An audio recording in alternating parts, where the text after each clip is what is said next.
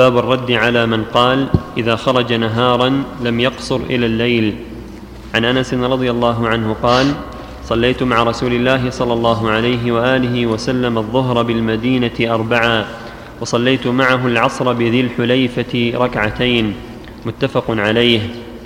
وعن شعبة عن يحيى بن يزيد الهنائي قال سألت أنسا رضي الله عنه عن قصر الصلاة فقال كان رسول الله صلى الله عليه وآله وسلم إذا خرج مسيرة ثلاثة أميال أو ثلاثة فراسخ صلى ركعتين شعبة الشاك. رواه أحمد ومسلم وأبو داود. باب أن من دخل بلدا فنوى الإقامة فيه أربعا يقصر. عن أبي هريرة رضي الله عنه أنه صلى مع النبي صلى الله عليه وآله وسلم إلى مكة في المسير والمقام بمكة إلى أن رجعوا ركعتين ركعتين. رواه أبو داود الطيالسي في مسنده.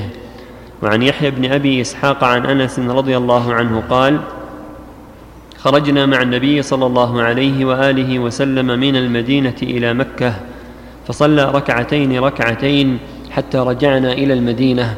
قلت أقمتم بها شيئا أقمتم بها شيئا قال أقمنا بها عشرا متفق عليه.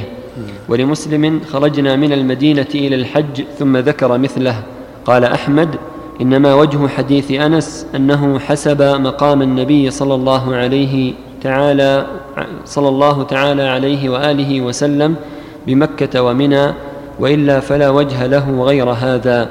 واحتج بحديث جابر أن النبي صلى الله عليه وآله وسلم قدم مكة صبيحة رابعة من ذي الحجة فقام بها الرابع والخامس والسادس والسابع وصلى الصبح في اليوم الثامن ثم خرج إلى منى وخرج من مكة متوجها إلى المدينة بعد أيام التشريق ومعنى ذلك كله في الصحيحين وغيرهما. هذه الأحاديث الصحيحة تدل على أن المسافر لا يقصر في البلد التي يخرج منها مسافرا حتى يغادرها ولهذا كان صلى الله عليه وسلم يخرج من المدينة فيقصر في ذي الحليفة خارج المدينة. صلى الظهر بالناس في حجة الوداع يوم السبت وهو ناوي السفر ثم خرج فصلى العصر في ذي الحليفة. وهكذا في حج الناس إذا سافر إذا خرج ثلاثة أميال أو فراسة صلى ركعتين. محمول على خروجه من البلد إلى السفر يعني حتى يغادر البلد يقدر بثلاث فراسخ ثلاثة أميال قد ورد ورد بثلاثة أميال من غير شك. وحملوا على مغادرة للبلد وخروجه إلى وراء البناء يقدر بثلاثة أميال. يعني أنه إذا إذا غادر البلد غادر نفس البلد قصر. وليس معناه أن الأميال الثلاثة تسمى سفرا ولا فراسة الثلاثة تسمى سفرا لأنها من أطراف البلد من تسمى سفرا لكن تعتبر من أول السفر. إذا غادر البلد ثلاثة أميال يعني في الغالب يكون قد غادر البناء. وهذا مجمل والتفصيل في كونه إذا وصل إلى الحليفة قصر ولم يقصر من داخل. وهكذا في الإقامة. ذكر الجمهور أنه إذا أقام أربعا قصر وإذا أقام أكثر أتم واحتجوا بإقامته في حجة الوداع فإنه قام اليوم الرابع والخامس والسادس والسابع أربعة أيام فقصر فيها. وخرج في صباح اليوم الثامن إلى منى وجعلوا هذا مبدأ للسفر خروجه إلى منى كمبدأ السفر. وقال أنس قصرنا مع النبي في عشر عشرة أيام لأن عد الأربعة وعد الثامن والتاسع والعاشر وأيام منى صار الجميع عشرة. احتج بها بعض أهل العلم على أنه إذا نوى عشرة أيام يقصر وإذا نوى أكثر أتم لأن إقامته في أيام منى تعتبر من من أيام الإقامة. والجمهور حملوها على أنها سفر. أن شرع في السفر حين توجه إلى منى فلما فرغ من أعمال الحج سافر إلى المدينة صبيحة الرابع عشر. فالأحوط المؤمن أنه إذا أقام أربعة أيام أو أكثر من أربعة أيام أتم. وما دامت الإقامة أربعة فأقل هذا يقصر فيها لأن النبي صلى الله عليه وسلم أقامها وقصر. لم يخرج من مكة إلا يوم الثامن إلى منى وعرفات. ومع هذا قصر. فدل ذلك على أن الإقامة لمدة أربعة أيام لا تمنع القصر. وذهب بعض أهل العلم إلى أن ما دام في السفر يقصر مطلقا. ولو طالت المدة ما لم يعزم على الإقامة. قالوا لأن الرسول صلى الله عليه وسلم حجة الوداع قصر حتى رجع ويوم الفتح قصر حتى رجع ويوم تبوك قصر حتى رجع. فدل ذلك على أن ما دام في السفر فالإقامات العارضة لا تمنع حتى يرجع إلى وطنه إلا إذا نوى الإقامة في المحل الذي ذهب إليه. يعني ذهب إلى تبوك فأقام به نوى الإقامة به فيتم أو ذهب إلى من مكة إلى الرياض ينوي الإقامة بالرياض أتم. أو من الرياض إلى مكة ينوي الإقامة بها أتم. أما ما دام ذهب إلى حاجة فإنه يقصر حتى ما دامت الحاجة حتى يرجع إلى وطنه الذي هو محل إقامته. هو قول قوي ذهب إلى شيخ الإسلام ابن تيمية وابن القيم وجماعة ولكن الاحتياط في هذا يكون يأخذ بقول الجمهور وإذا نوى أكثر من أربعة أيام أتم. يكون هذا أحوط لأن الأصل في المقيمين أن يصلوا أربعة هذا الأصل في المقيمين والأصل في المسافرين أن يصلوا اثنتين. فهذا تردد بين مسافر وبين مقيم فإذا نوى أكثر من أربعة أيام صار الإتمام أحوط له لأنه بالمقيمين أشبه. لكن أقام أكثر من أربعة أيام هل يقصر أربعة أيام ثم يتم؟ لا لا يقصر من لا يتم لا يقصر أبدا. ما دام نوى الإقامة أكثر من أول ما وصل نعم. باب أن من دخل بلدا فنوى الإقامة فيه أربعا يقصر. عن أبي هريرة رضي الله عنه أنه صلى مع النبي صلى الله عليه وآله وسلم إلى مكة في المسير والمقام بمكة إلى أن رجعوا إلى أن رجعوا ركعتين ركعتين. رواه أبو داود الطيالسي في مسنده. وعن يحيى بن أبي إسحاق عن أنس رضي الله عنه قال خرجنا مع النبي صلى الله عليه وآله وسلم من المدينة إلى مكة فصلى ركعتين ركعتين حتى رجعنا إلى المدينة. قلت أقمتم بها شيئا؟ هذا تقدم الباب عفوا باب من أقام لقضاء حاجة ولم يجمع إقامة. عن جابر قال أقام النبي صلى الله عليه وآله وسلم بتبوك عشرين يوما يقصر الصلاة رواه أحمد وأبو داود. وعن عمران بن حسين قال غزوت مع النبي صلى الله عليه وآله وسلم وشهدت معه الفتح فأقام بمكة ثماني عشرة ليلة لا يصلي إلا ركعتين. يقول يا أهل البلدة صلوا أربعا فإنا سفر. رواه أبو داود. وفيه دليل على أنه لم يجمع إقامة. وعن ابن عباس رضي الله عنهما قال لما فتح النبي صلى الله عليه وآله وسلم مكة أقام فيها تسع عشرة يصلي ركعتين. قال فنحن إذا سافرنا فأقمنا تسع عشرة قصرنا وإن زدنا أتممنا. رواه أحمد والبخاري وابن ماجه. ورواه أبو داود ولكنه قال سبع عشرة. وقال قال عباد بن منصور عن عكرمة عن ابن عباس أقام تسع عشرة. وعن ثمامة بن شراحيل قال خرجت إلى ابن عمر رضي الله عنهما فقلت ما صلاة المسافر؟ قال ركعتين ركعتين إلا صلاة المغرب ثلاثا قلت أرأيت إن كنا بذي المجاز؟ قال وما ذو المجاز؟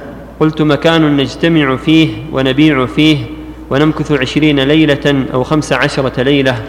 فقال يا أيها الرجل كنت بأذربيجان لا أدري قال أربعة أشهر أو شهرين فرأيتهم يصلونها ركعتين ركعتين رواه أحمد في مسنده. باب من اجتاز ببلد فتزوج فيه أو له فيه زوجة فليتم. عن عثمان بن عفان رضي الله عنه أنه صلى بمنى أربع ركعات فأنكر الناس عليه فقال يا أيها الناس إني تأهلت بمكة منذ قدمت وإني سمعت رسول الله صلى الله عليه وآله وسلم يقول من تأهل في بلد فليصلي صلاة المقيم رواه أحمد. صلى الله وسلم على رسول الله وعلى آله وأصحابه ومن اهتدى به أما بعد هذه الأحاديث كلها تتعلق بصلاة المسافر الذي لم يجمع إقامة وأنه يصلي ما بقي. وعلى هذا تحمل هذه الأحاديث في إقامته صلى الله عليه وسلم مكة في حجة الوداع يوم الفتح وفي تبوك وهكذا ما جاء عن ابن عمر في إقامته بسبب السيل بسبب الثلج. فهذا كله يعتبر عذرا شرعيا ليس معه عزم إقامة ولكن للحاجة والعارض.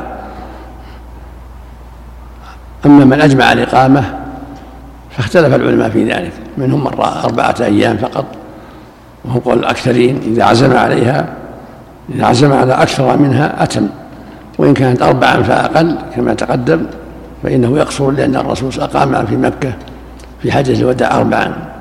قدم يوم الرابع ولم يخرج منها إلا يوم الثامن. وأما إقامته في تبوك هو ينتظر العدو ولم يجمع إقامة. وابن عباس رضي الله عنه احتج بإقامة النبي في مكة تسعة عشر يوم الفتح على أن من أقام تسعة عشر يقصر ومن أقام أكثر لم يقصر وجعل المدة تسعة عشر.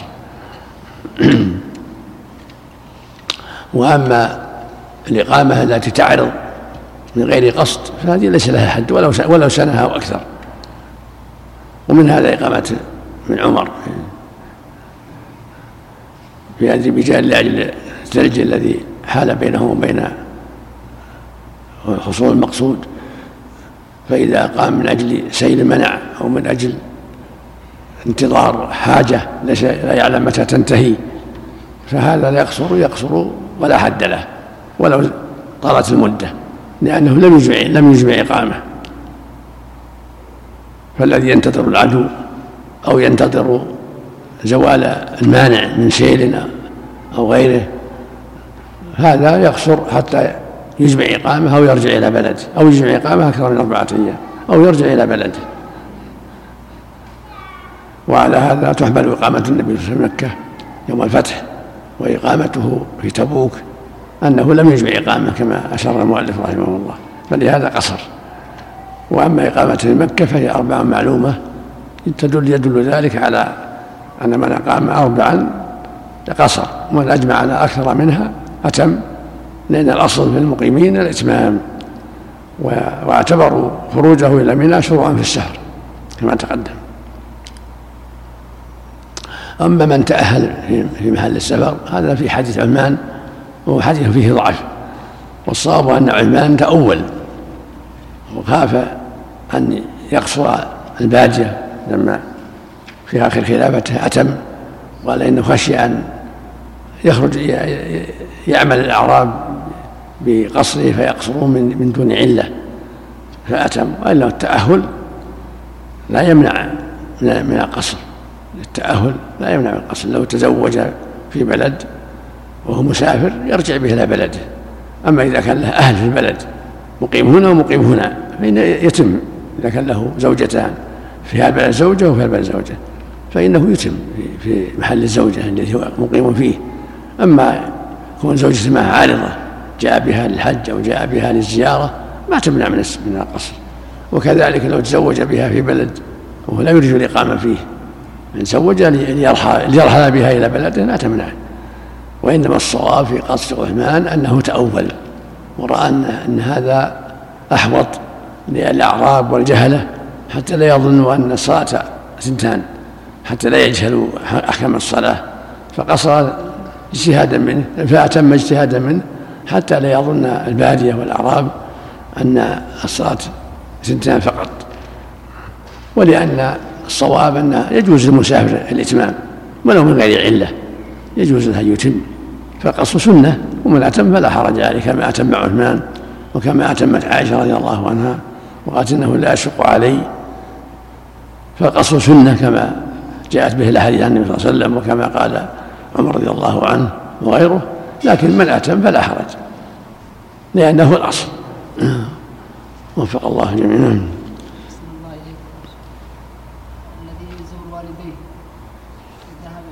نعم. إذا زارهم إذا زارهم وسفر يصل يقصر ولو أنه زار والديه. لكن لا يصلي وحده. إذا صلى مع أخويه يصلي مع الناس لأن الجماعة واجبة والقصر سنة. فالإنسان ما مع أخويه ما يجوز يصلي وحده. يصلي مع جماعة ويتم. أما إذا كان مع أخويه يصلوا اثنتين لا بأس وإن صلوا مع جماعة أتموا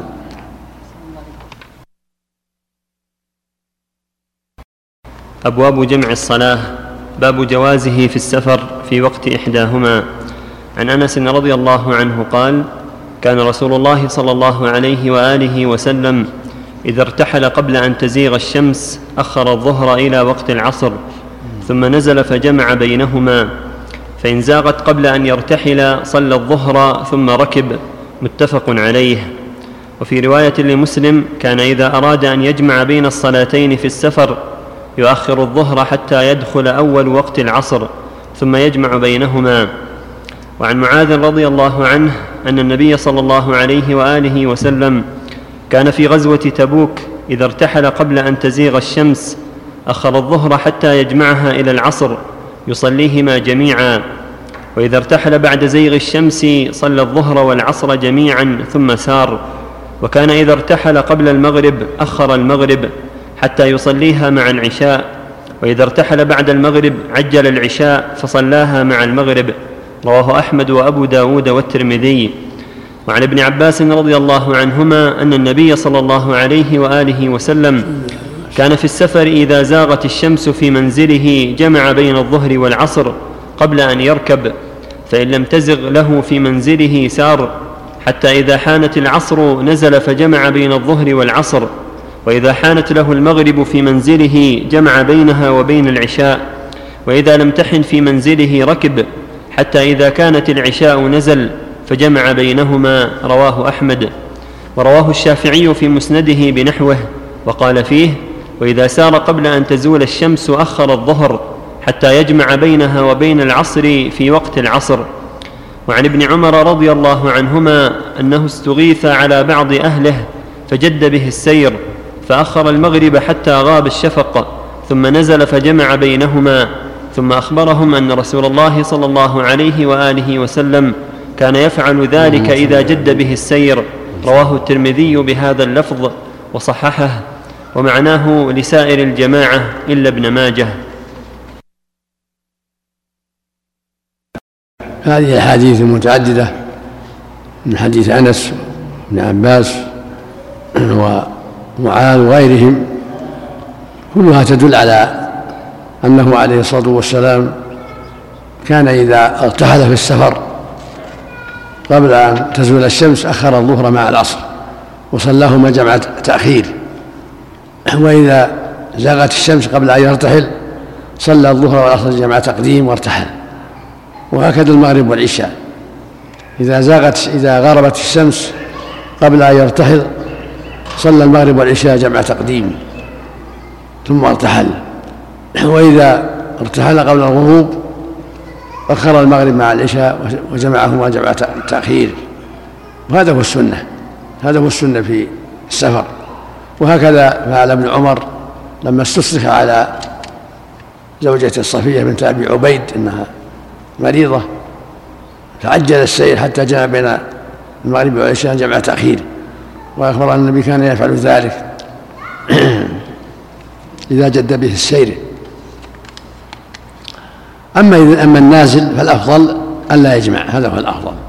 ولهذا لما نزل صلى الله عليه وسلم في منى في حجة الوداع لم يجمع. صلى كل وقت في وقتها في أيام منى. وإنما جمع يوم عرفة لمصلحة الوقوف حتى يتفرغ الناس للدعاء في الوقوف ولا يشتغلوا بالنزول للعصر مرة أخرى. فجمع بينهما جمع تقديم بين جمع بين الظهر والعصر جمع تقديم في عرفة بأهل الموقف جميعا حتى يتفرغوا للدعاء والضراعة والذكر ما بين صلاة الجمع إلى غروب الشمس.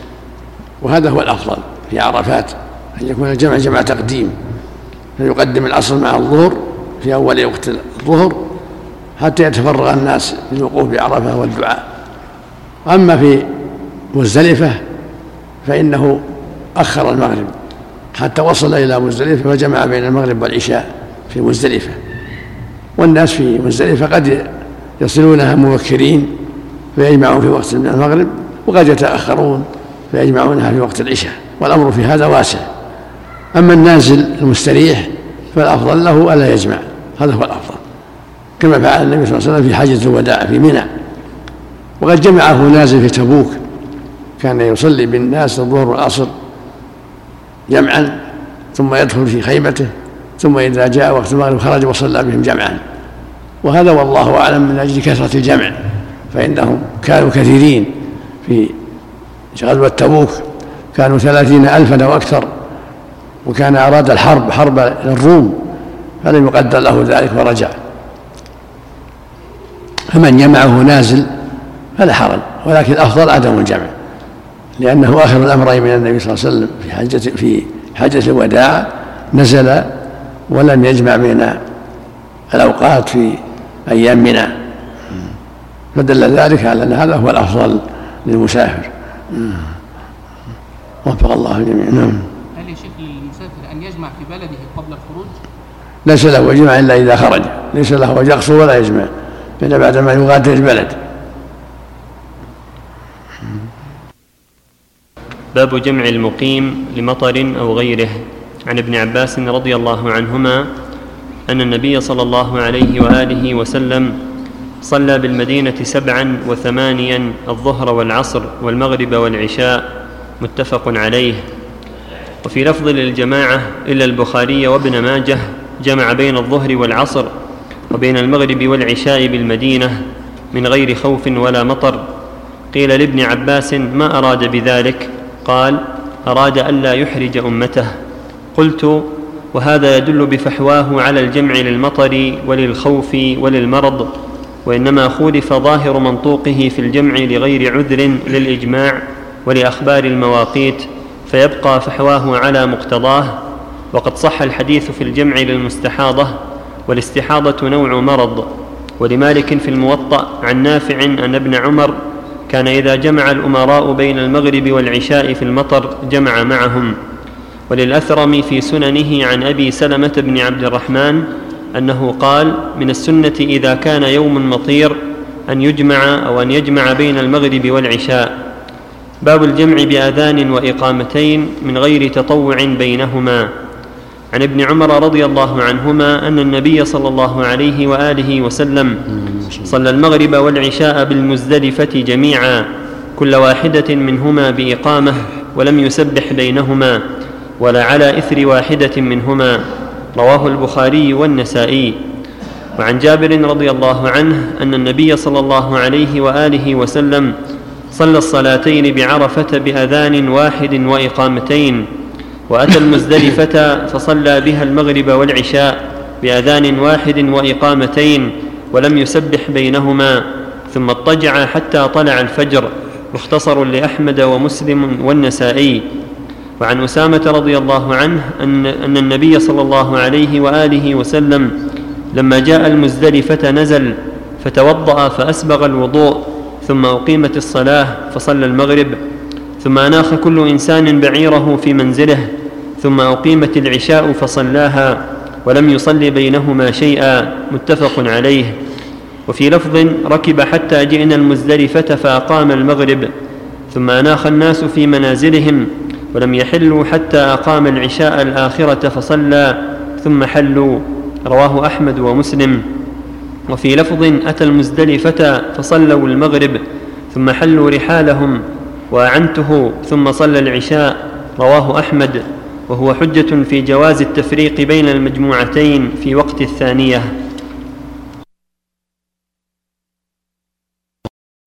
هذه الأحاديث تتعلق بجمع في المطر ونحوه كالوحل والمرض وأن الجامع يجمع بأذان وإقامتين. لا يكرر الأذان بل يكفي أذان واحد والإقامة لكل صلاة. وأنه لا مانع من التفريق اليسير بين المجموعتين كما أنهم في جمع مزدلفة صلوا المغرب ثم أناخ كل واحد بعيرة في منزله ثم صلى بهم العشاء عليه الصلاة والسلام. وكل هذا يختص بجمع التأخير ليس عليه دليل بل يعم هذا وهذا يدل على جوازه في هذا وفي هذا في الجمعين جميعا. و والمطر يشق على الناس. الخروج الثانية في المغرب والعشاء والظهر والعصر وهكذا في الوحل. ولهذا كان ابن عمر إذا صلى الأمراء من أجل المطر بين المغرب والعشاء جمعوا بينهما جمع معهم معهما. وذكر أبو سلمة رحمه الله من عبد الرحمن وهو من كبار التابعين أن من السنة الجمع في المطر. وهذا مرسل. أما حديث ابن عباس أن جمع بين المغرب والعشاء والظهر والعصر من غير خوف من المطر فهذا كان في أول الأمر قبل تحديد المواقيت. وقبل وجوب أن تؤدى كل صلاة في وقتها فهو منسوخ من حيث الإطلاق كما قال الترمذي رحمه الله. لما ذكر هذا الحديث ليس في كتابه شيء أجمع العلماء على تركه إلا ما حديث ابن عباس هذا. وحديث آخر ذكره فيما يتعلق بالخمر.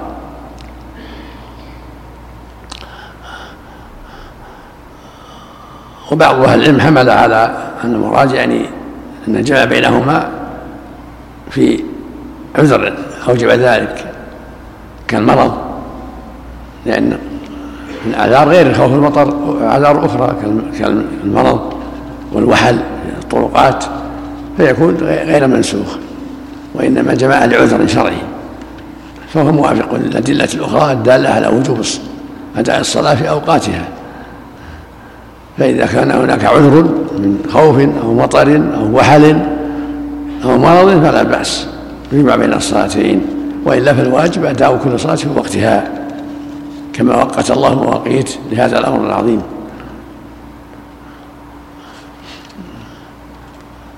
وفيه من الفوائد أن الحجاج في عرفة يجمعون جمع تقديم بأذان واحد وإقامة بين الظهر والعصر. وفي مزدلفة يجمعون جمع تأخير جمع جمع تأخير وقد يكون جمعا تقديم إذا وصلوا مبكرين.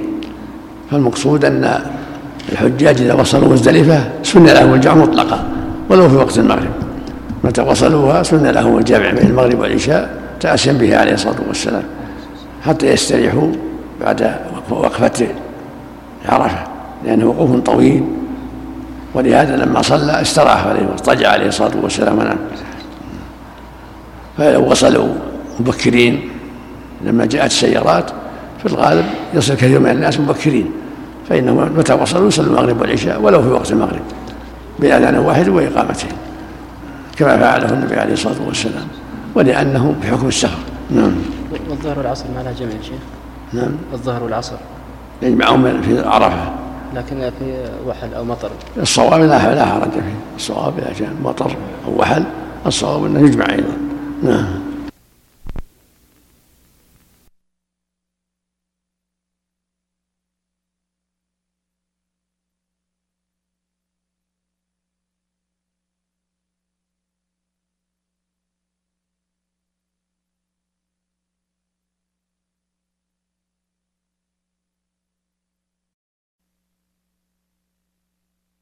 أبواب الجمعة باب التغليظ في تركها. عن ابن مسعود رضي الله عنه أن النبي صلى الله عليه وآله وسلم قال لقوم يتخلفون عن الجمعة لقد هممت أن آمر رجلا يصلي بالناس ثم أحرق على رجال يتخلفون عن الجمعة بيوتهم. رواه أحمد ومسلم. وعن أبي هريرة وابن عمر رضي الله عنهما أنهما سمع النبي صلى الله عليه وآله وسلم يقول على أعواد منبره لينتهين أقوام عن ودعهم الجمعات أو ليختمن الله على قلوبهم ثم ليكونن من الغافلين. رواه مسلم. رواه أحمد والنسائي من حديث ابن عمر وابن عباس. وعن أبي الجعد الضمري وله صحبة أن رسول الله صلى الله عليه وآله وسلم قال من ترك ثلاث جمع تهاونا طبع الله على قلبه رواه الخمسة. ولأحمد وابن ماجه من حديث جابر نحوه. باب من تجب عليه ومن لا تجب. عن عبد الله بن عمرو عن النبي صلى الله عليه وآله وسلم قال الجمعة على من سمع النداء. رواه أبو داود. باب باب. باب من تجب عليه ومن لا تجب. نعم. عن عبد الله بن عمرو عن النبي صلى الله عليه وآله وسلم قال الجمعة على من سمع النداء. رواه أبو داود والدار قطني وقال فيه إنما الجمعة على من سمع النداء. وعن حفصة رضي الله عنها أن النبي صلى الله عليه وآله وسلم قال رواح الجمعة واجب على كل محتلم. رواه النسائي.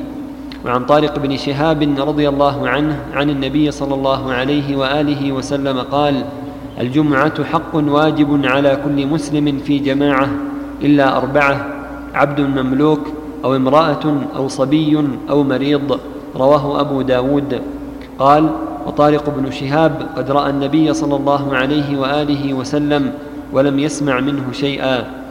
وعن أبي هريرة رضي الله عنه عن النبي صلى الله عليه وآله وسلم قال ألا هل عسى أحدكم أن يتخذ الصبة من الغنم على رأس ميل أو ميلين فيتعذر عليه الكلأ فيرتفع وتجيء الجمعة فلا يشهدها وتجيء الجمعة فلا يشهدها وتجيء الجمعة فلا يشهدها حتى يطبع على قلبه.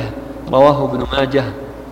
عن الحكم بن مقسم عن ابن عباس رضي الله عنهما قال لما بعث رسول الله صلى الله عليه وآله وسلم عبد الله بن رواحة في سرية فوافق ذلك يوم الجمعة قال فتقدم أصحابه وقال أتخلف فأصلي مع النبي صلى الله عليه وآله وسلم الجمعة ثم ألحقهم.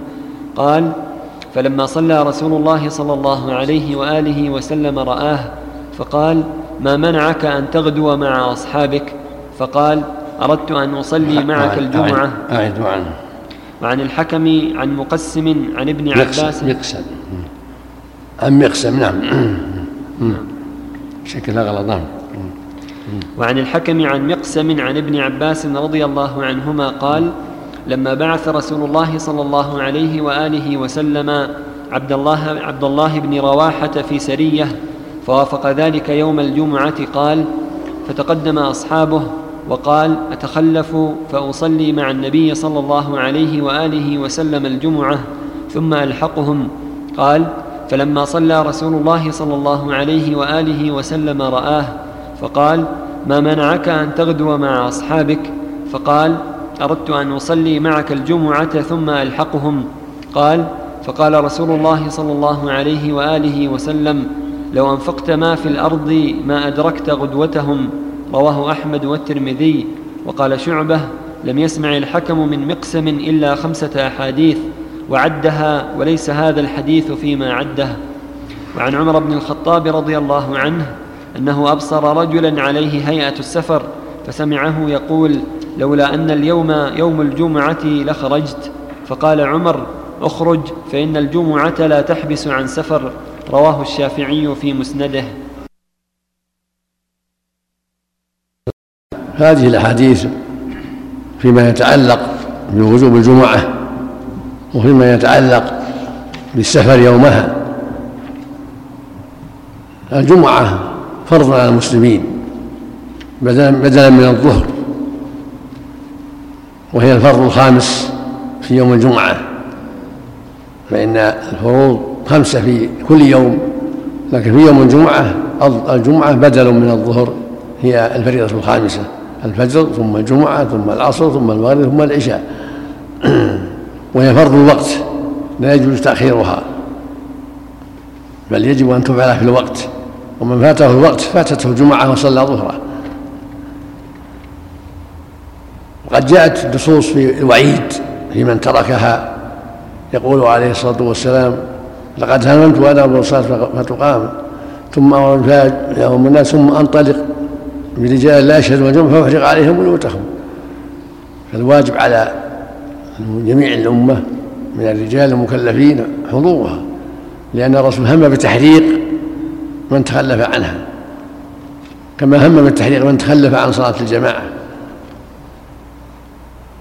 وقال عليه الصلاة والسلام لا ينتهين أقوام عن ودعهم الجمعات يعني تركهم الجمعات أو لا يختمن الله على قلوبهم ثم لا يكونون من الغافلين. هذا وعيد شديد. في اللفظ الآخر في الآية في الحديث الآخر من ترك الجمعة ترك ثلاث جمع طبيع على قلبه. باللفظ الآخر من غير عذر طبع على قلبه. هذا وعيد شديد. من أسباب الطبع على القلب وختم حتى لا يوفق للتوبة. فالواجب الحذر من ذلك والمواظبة عليها والمحافظة عليها في وقتها. إلا معذور كالمسافر والمريض والمرأة فلا جمعة عليها. ولهذا في حديث طارق أن الجمعة واجبة إلا على أربعة الملوك والمرأة والصبي والمريض. فلا فلا جمعة عليهم. حاصل أن الواجب على كل مكلف أن يتقي الله وأن يحافظ على الجمعة. وهي تجب على من سمع النداء. عند هدوء الأصوات النداء العادي عند هدوء الأصوات أما من كان بعيدا لا يسمع النداء فلا جمعة عليه يصلي ظهرا وإن صبر, صبر على البعد وتشم المشقة وذهب إليها فله أجره.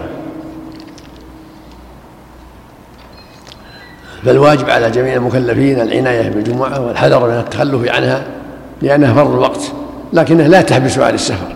من كان له حاجة في السفر له أن يسافر في يومها. كما حديث عبد الله بن رواحة أنكر على أنكر تخلفه عن السرية. وكما قال عمر أن الجمعة لا تحبس عن سفر فلا حرج أن يسافر صباح الجمعة. لكن من أدرك الزوال وجب عليه حضورها إذا نودي للصلاة فاسعوا إلى ذكر الله. فلا يشتغل بسفر ولا بيع ولا شراء بل يجب أن يبادر إليها ولا تجب على المسافرين ولا المرضى الذي يشق عليهم الحضور رحمة من الله وإحسانا منه جل وعلا.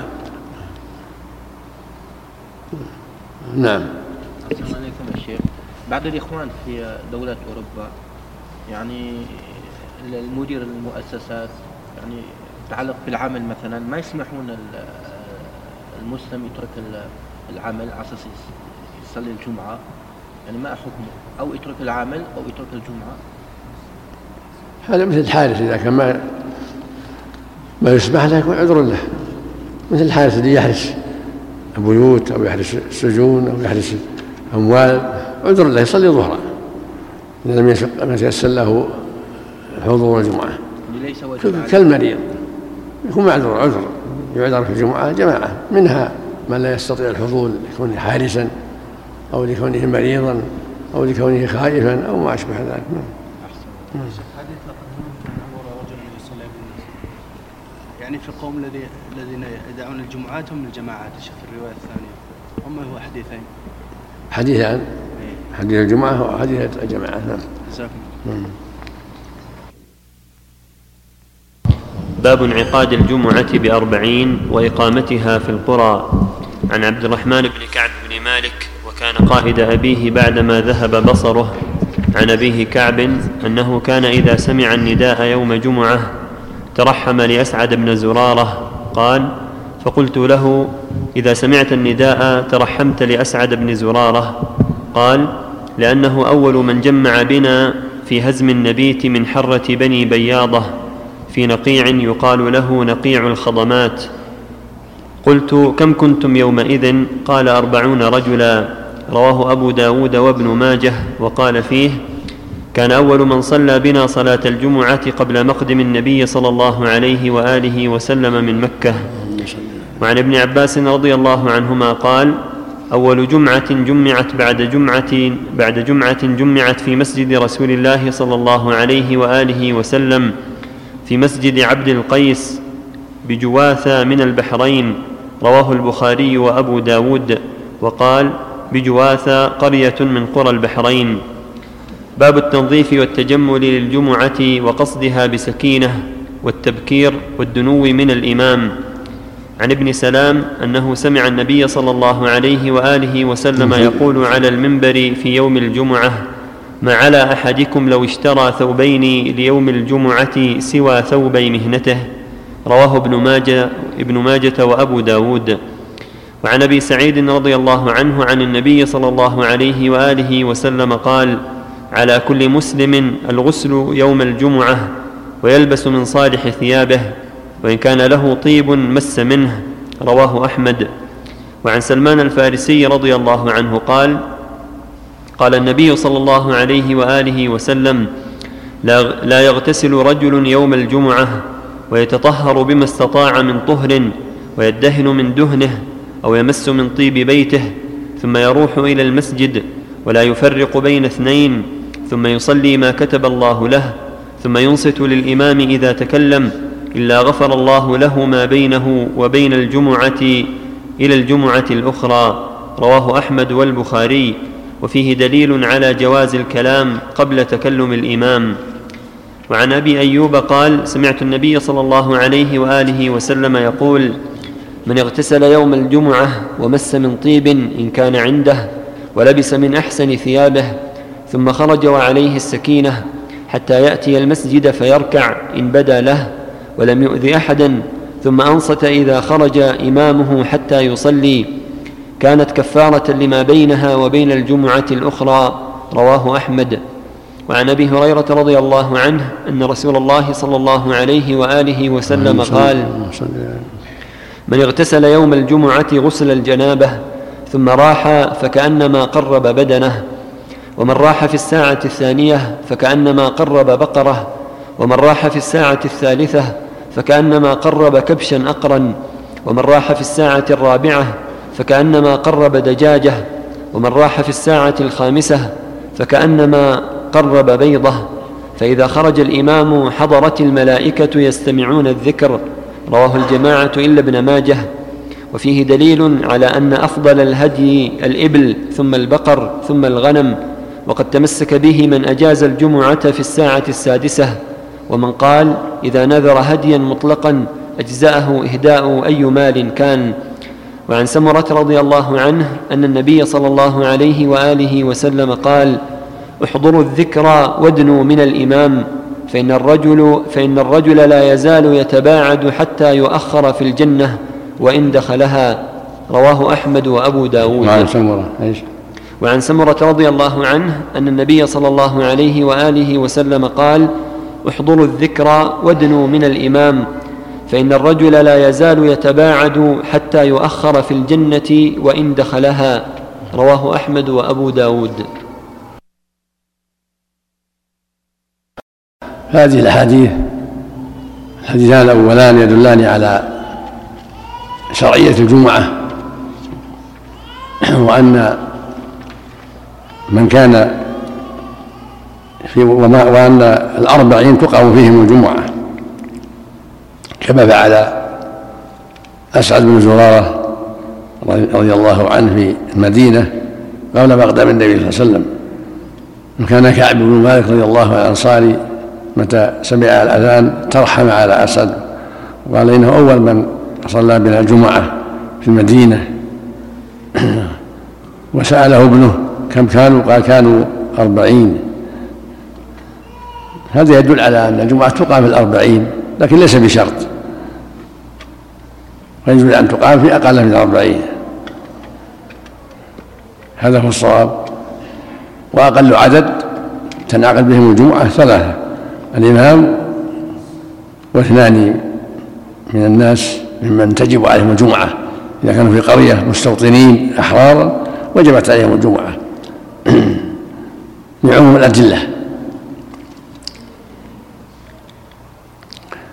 وفي حديث ثاني أن أول جمعة جمعت بعد جماعة بعد الجمعة في المدينة جمعة أقيمت في جمعة قرية من قرى البحرين. قرى البحرين كل المنطقة الشرقية وما حولها يقال لها مجمع البحرين. ويقال إنها كانت في الاحساء والمقصود أنها في هذه الجهه في منطقة مجمع البحرين في من أسلم من ربيعة أقاموها هناك. لما وفدوا على النبي صلى الله عليه وسلم. وفيها دلالة على أن القرى تقام فيهم الجمعة كما تقام في المدن. فإذا اجتمع في القرية ثلاثة وكرم أحرار مستوطنون مسلمون أقاموا الجمعة.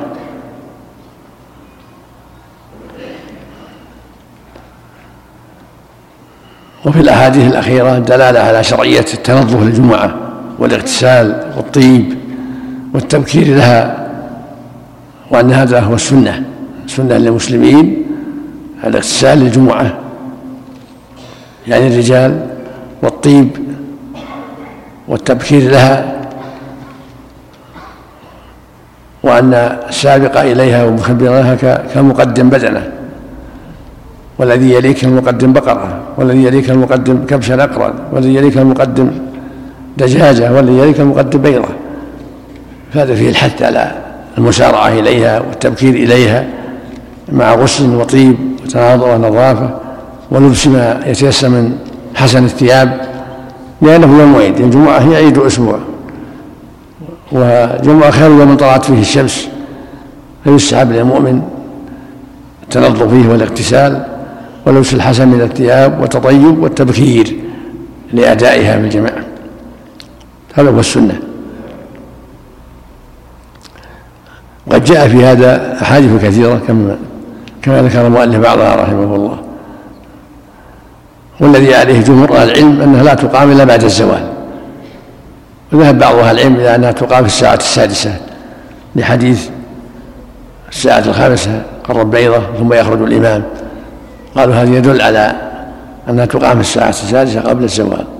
والذي عليه الجمهور أنها لا تقام إلا بعد الزوال. وهذا هو الذي ينبغي للأئمة يأخذوا بما دلت عليه الأحاديث الصحيحة. قال سلامة بن الاكوع كنا نجمع مع النبي صلى الله عليه وسلم إذا زالت الشمس.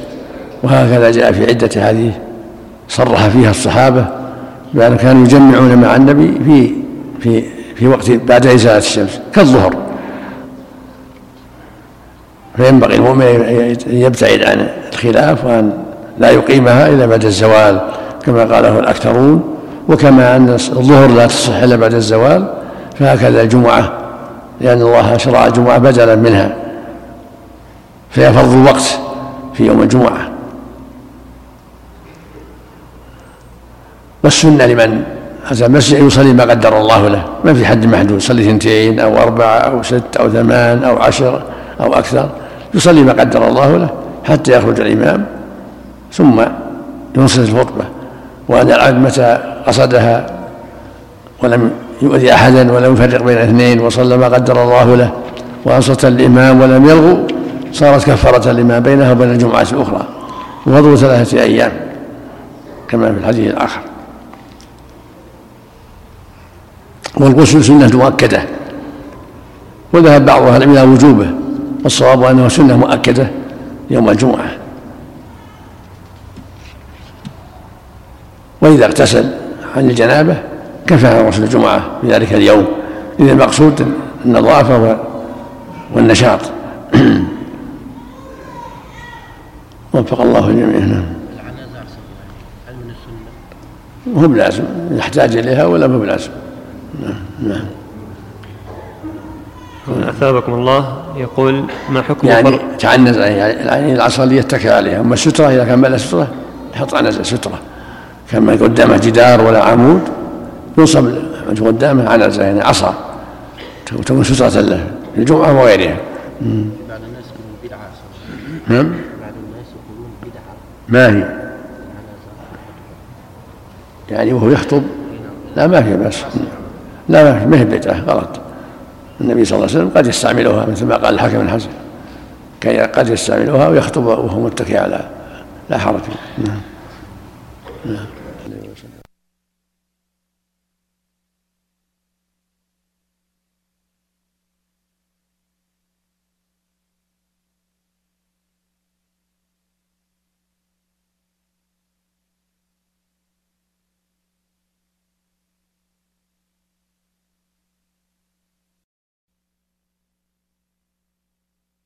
باب فضل يوم الجمعة وذكر ساعة الإجابة وفضل الصلاة على رسول الله صلى الله عليه وآله وسلم.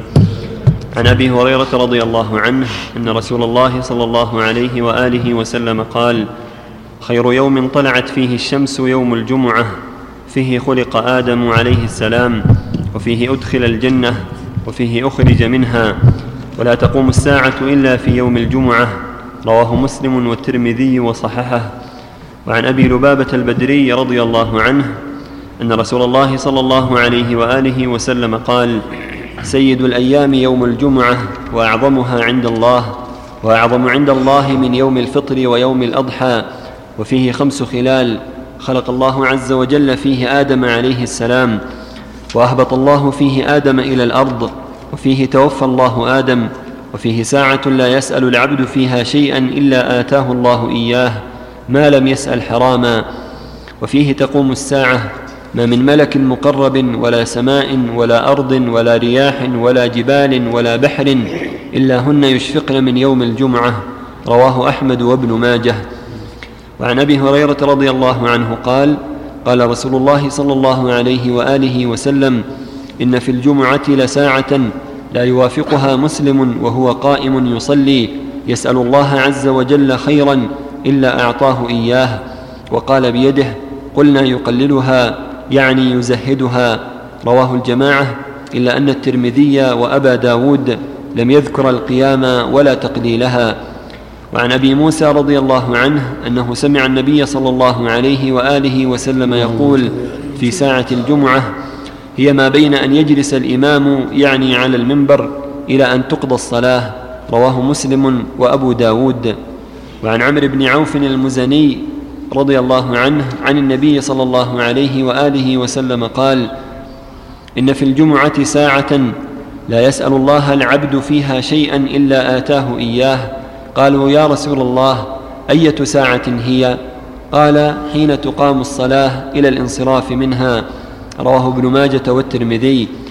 وعن عبد الله بن سلام قال قلت ورسول الله صلى الله عليه وآله وسلم جالس إنا لنجد في كتاب الله في يوم الجمعة ساعة لا يوافقها عبد مؤمن يصلي يسأل الله عز وجل شيئا إلا قضى له حاجته. قال عبد الله فأشار إلي رسول الله صلى الله عليه وآله وسلم أو بعد ساعة؟ فقلت صدقت أو بعد ساعة؟ قلت أي ساعة هي؟ قال آخر ساعة من ساعات النهار قلت إنها ليست ساعة صلاة قال بلى إن العبد المؤمن إذا صلى ثم جلس لا يجلسه إلا الصلاة فهو في صلاة رواه ابن ماجه وعن أبي سعيد وأبي هريرة رضي الله عنهما أن النبي صلى الله عليه وآله وسلم قال إن في الجمعة ساعة لا يوافقها عبد مسلم يسأل الله عز وجل فيها خيرا إلا أعطاه إياه وهي بعد العصر رواه أحمد.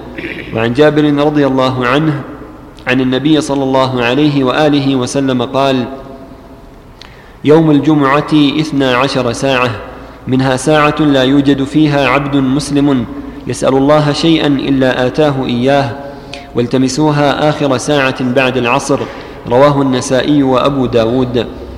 وعن أبي سلمة بن عبد الرحمن رضي الله عنه أن ناسا من أصحاب رسول الله صلى الله عليه وآله وسلم اجتمعوا فتذاكروا الساعة التي في يوم الجمعة فتفرقوا ولم يختلفوا أنها آخر ساعة من يوم الجمعة. رواه سعيد في سننه. وقال أحمد بن حنبل أكثر الأحاديث في الساعة التي يرجى فيها إجابة الدعوة أنها بعد صلاة العصر ويرجى بعد زوال الشمس.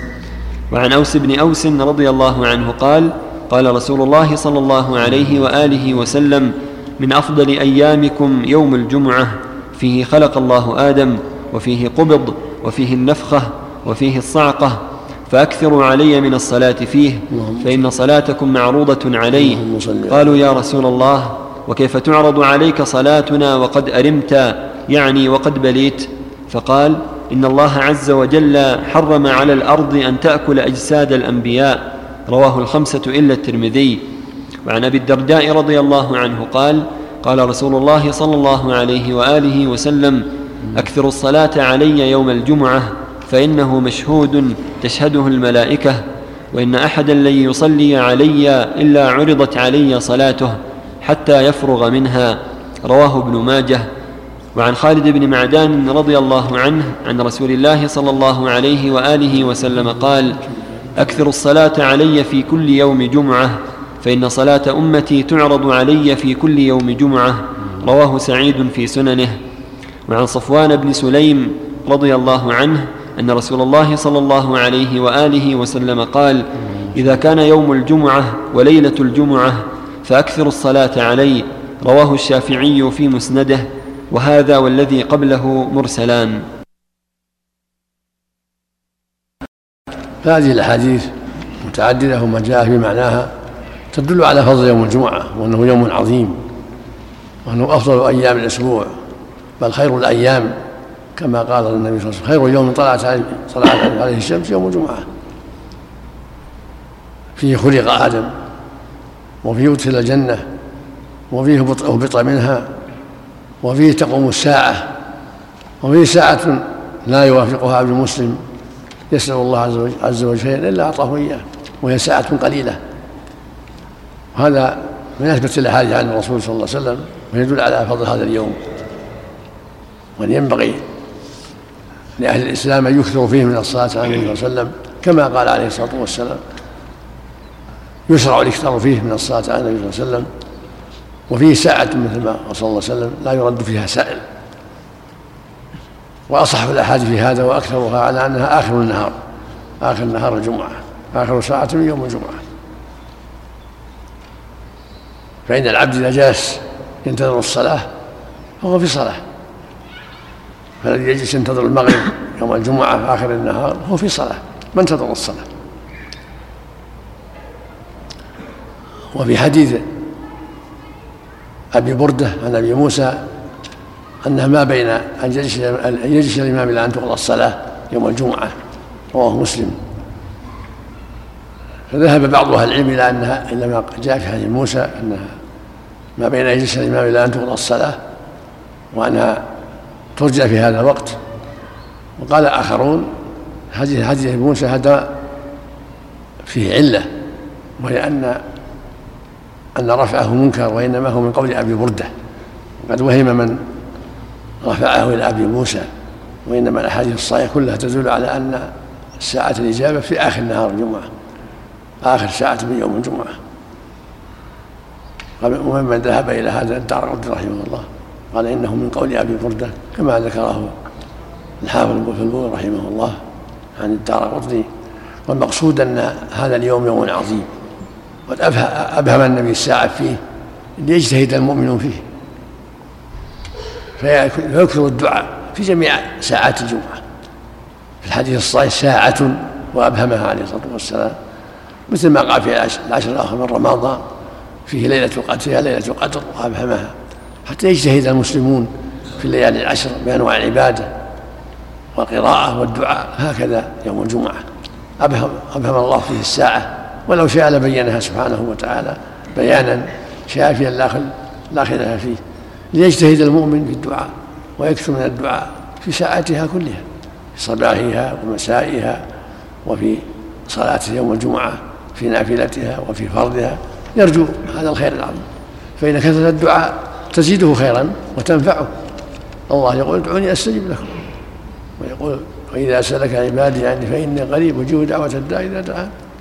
ويقول سبحانه ادعوا ربكم تضرعوا وخفيه إنه لا يحب المعتدين ولا تفسدوا بعد إصلاحها وادعوه خوفا وطمعا. إن رحمة الله قريب المحسنين فالمشروع للايمان الإكثار من الدعاء في يوم في يوم الجمعة وغيرها في الليل والنهار. لكن يوم الجمعة لها خصوصية ينبغي فيها الإكثار من الدعاء في جميع ساعاتها. وبعد العصر لمن ينتظر الصلاة يكون الدعاء أكثر لما جاء فيه من الأحاديث. وهكذا في صلاة الجمعة وفي ما بين الخطبتين وبعد الأذان قبل الخطبة وفي سجود الصلاة كل محل دعاء قال النبي صلى الله عليه وسلم أقرب ما يكون عبد من هو ساجد فأكثر الدعاء فالسجود في ليلة الجمعة. محل دعاء أيضا. كسائر السجود كله محل دعاء. فالمؤمن يكثر من الدعاء في جميع الأوقات. وذهب بعض أهل العلم إلى أن يوم عرفة ويوم النحر هما أفضل أيام السنة ويوم الجمعة هو يوم هو أفضل أيام الأسبوع. ولكن ظاهر الحديث خير يوم طلعت عليه الشمس أن يوم الجمعة هو أفضل الأيام دائما.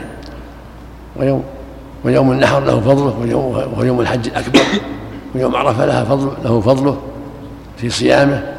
ولكن ما كونه صيامه سنتين كون يوم النحر يوم الحج الأكبر لا يمنع من أن يكون يوم الجمعة هو خير يوم طلعت فيه الشمس. لا منافاة بينهم. ولهذا أطلق النبي صلى الله عليه وسلم يوم الجمعة خير يوم طلعت فيه الشمس. فيه خلق آدم فيه ادخل الجنة وفيه هبط منها هبط منها وفيه تقوم الساعة وفيه هذه الساعة العظيمة.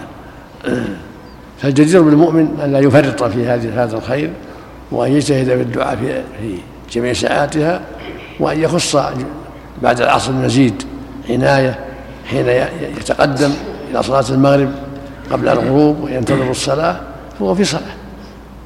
وتدرون به أن يدعو ويكثر من الدعاء. ثم يقول صلى الله عليه وسلم ما من عبد يدعو الله بدعوة ليس فيها إثم ولا قطيعة رحم إلا أعطاه الله بها له. إما أن تعجل له دعوته في الدنيا وإما أن تدخل له في الآخرة وإما يصرف عنه من الشر مثل ذلك. قال يا رسول إذا نكثر قال الله أكثر. فأنت يا عبد الله في خير هذا الدعاء فلا تمل الدعاء.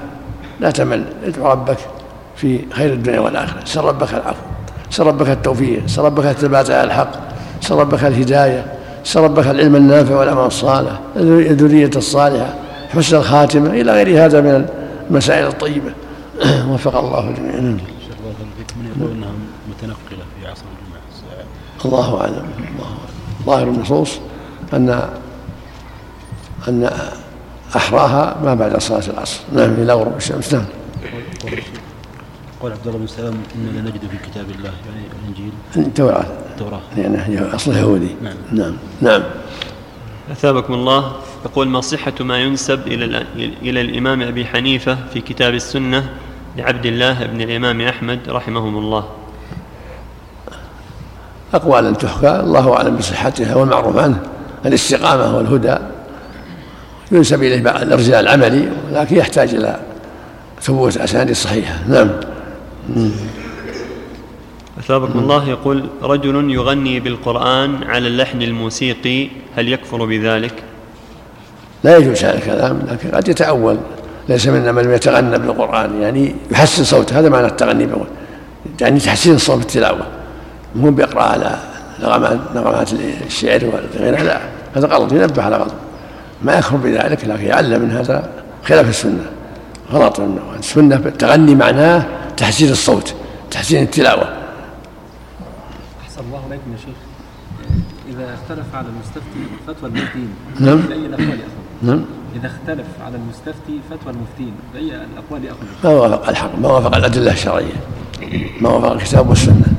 فإن تنازعتم فيه فردوه إلى الله والرسول وما اختلفتم فيه شيء حكمه إلى الله.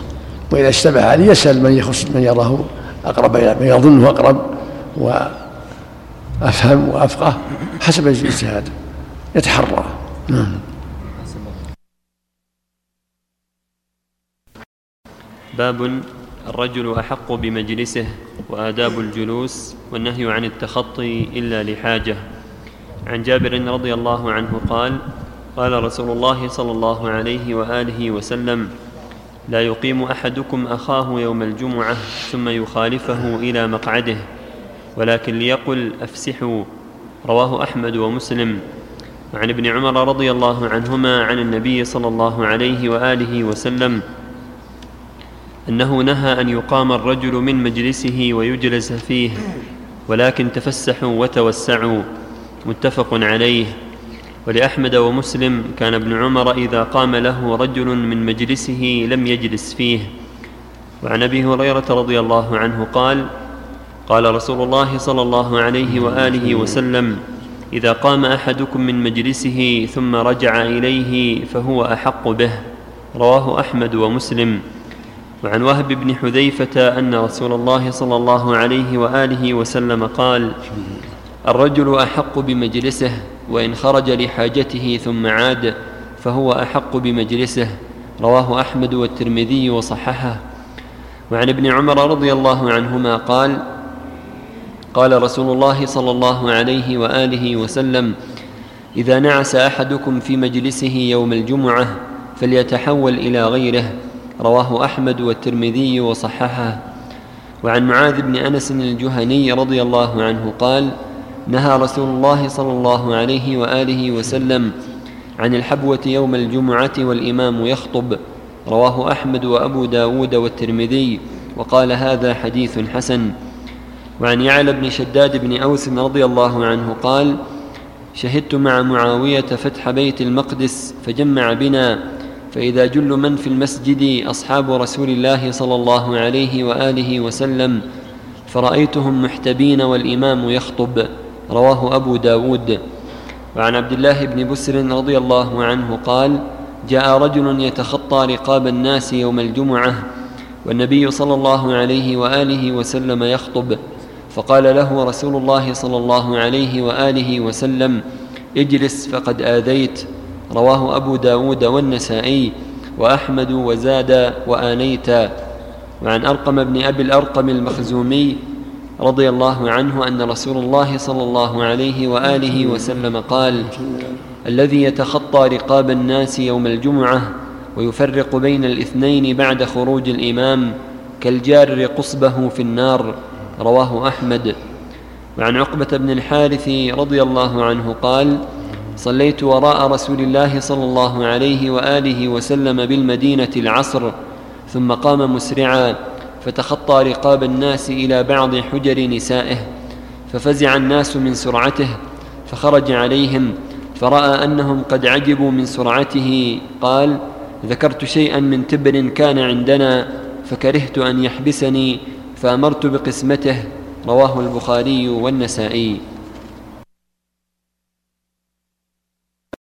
هذه الأحاديث اشتملت على عدة أحكام منها أنه لا يجوز للإنسان أن يقيم أخاه في المجلس ويجلس فيه لأن الرسول نهى عن هذا بقوله لا يقيم الرجل الرجل مجلس ثم يجلس فيه ولكن تفسحوا وتوسعوا سواء كان في المسجد أو في مجالس أخرى لأن هذا العمل يكسب الشحنة يسبب الشحنة والعداوة وربما أفضى إلى شر من ذلك فلا يجوز للإنسان يقول له قم أو أو يجره ويقومه ويجلس مكانه. هذا لا يجوز. لكن تفسحوا وتوسعوا. إذا صار عندهم ساعة تفسحوا حتى يجلس معهم لا بأس. هذا أمر مطلوب. سنة التفسح والتوسع بين الإخوان إذا ضاقت المجالس حتى يتسع الصف أو الحلقة إلى إخوانهم. وكان ابن عمر إذا قام له أحد لم يجلس في مكانه. وهذا من ورعه رضي الله عنه يخشى أنه قام حياء ما ما سمحت نفسه. فلهذا ما لا يكره ذلك ولا يجلس مكانه. وهذا كله من باب الحيطة لأن قد يكون قام عن عن كره ولكن حياء أما إذا عرفت أنه قام لقصد صالح وطيب نفس كأن يقوم لأبيه أو لأستاذه أو لشيخ كبير يعني يظهر له أنه من باب من نفس سامحة فلا بأس. وإن شك في ذلك فتركه أولى لا يقبل. إن شك في ذلك يلتمس نهاية الصف والحمد لله. لأنه قد يقوم حياء وهو كاره. لكن إذا قام لأبيه أو لأستاذه ممن يغلب على الظن أنه عن طيب نفس فلا بأس. وفي الأحاديث أيضا الدلالة على من قام موضعه لحاجة ثم رجع إليه فهو أحق به. الإنسان قد يأتي للصلاة أو للحلقة عن قصد البقاء ثم تعرض حاجة كالوضوء أو غيره فإذا قام ثم رجع فهو أحق به. لكن أحسن يجعل في مكان الشيء حتى يعرف أنه سيرجع يجعل في مكانه كتابه أو بشته أو شيء حتى يعرف, يعرف الحاضر أنه سيرجع. لهذا المكان. أما أن يحجز مكان له فلا لا يجوز هذا المكان السابق أحق. السابق أحق لكن من قام موضع لحاجة وضوء يتوضأ أو ذكر شيء مهم ذهب يأتي به أو لينفذه فلا بأس هو أحق بمكانه اللي سبق إليه. وفيه من الفوائد أن الحب الحب وقت الجمعة تركها أولى لما جاء فيها من النهي ولأنها وسيلة للنعاس الاحتباء هكذا يقيم ساقيه وفخذيه هكذا. يعتمد على أليته. هذه الحبة هذه أنها قد تفضي إلى النعاس وقت الخطبة فالأفضل تركها. وقد فعلها جماعة من الصحابة والسلف لأن الحديث فيه ضعف. الحديث النهي عنها فيه ضعف. لكن إذا تركها الإنسان احتياطا وخشية أن يأتيه النعاس يكون أحسن وأحوط. وفيه النهي عن تخطي رقاب الناس. الإنسان يتخطى رقاب الناس من صف إلى صف هذا لا يجوز. لأنه يؤذيهم بل ينتهي عند انتهاء الصفوف يصف عند انتهاء الصفوف لا يتخطى يدور مكان لا يتخطى رقاب الناس. ولهذا في الحديث الرسول قال اجلس فقد آذيت. فلا يتخطى رقاب الناس ولكن ينتهي حيث تنتهي الصفوف يصف الصف الأخير الذي انتهت إليه الصفوف ولا يتخطى رقاب الناس إلا لحاجة. إذا كان فرجة أهملوها لا بأس يتخطى إليها يشوف وينظر إليها. قد أهملوها ولا سدوها فلا بأس. لانهم اللي فرطوا هم الذين فرطوا. أما بعد الصلاة إذا أراد الخروج لا بأس يتخطى لأنه مأذون له في الخروج حينئذ. ولهذا لما صلى النبي في بعض الأوقات تخطى رقاب الناس وذهب إلى بيته فتعجب الناس من ذلك. فلما رجع ورأى تعجبهم أخبرهم أنه ذكر شيئا من الصدقة فكره أن تلبسه فذهب ونفذه. عليه الصلاة والسلام خشية نسيانه. هذا يدل على أن الإنسان إذا ذكر شيء بعد الصلاة لا بس يخرج سريعا ويتخطى رقاب الناس الصفوف حتى يخرج. لأن الصلاة انتهت فلا يضر تخطيه حينئذ. لأنه مأذون له في الخروج. وفق الله الجميع. إذا إذا نعس يا شيخ. نعم. إذا نعس والإمام يخطب. كذلك إذا نعس. يستحب له يتيسر أن يقوم إلى مكان آخر حتى يزول النعاس للحديث هذا. إذا نعس أحدهم إذا تيسر مكان آخر وما تيسر يجهز نفسه بالسواك ونحوه حتى يزول النعاس.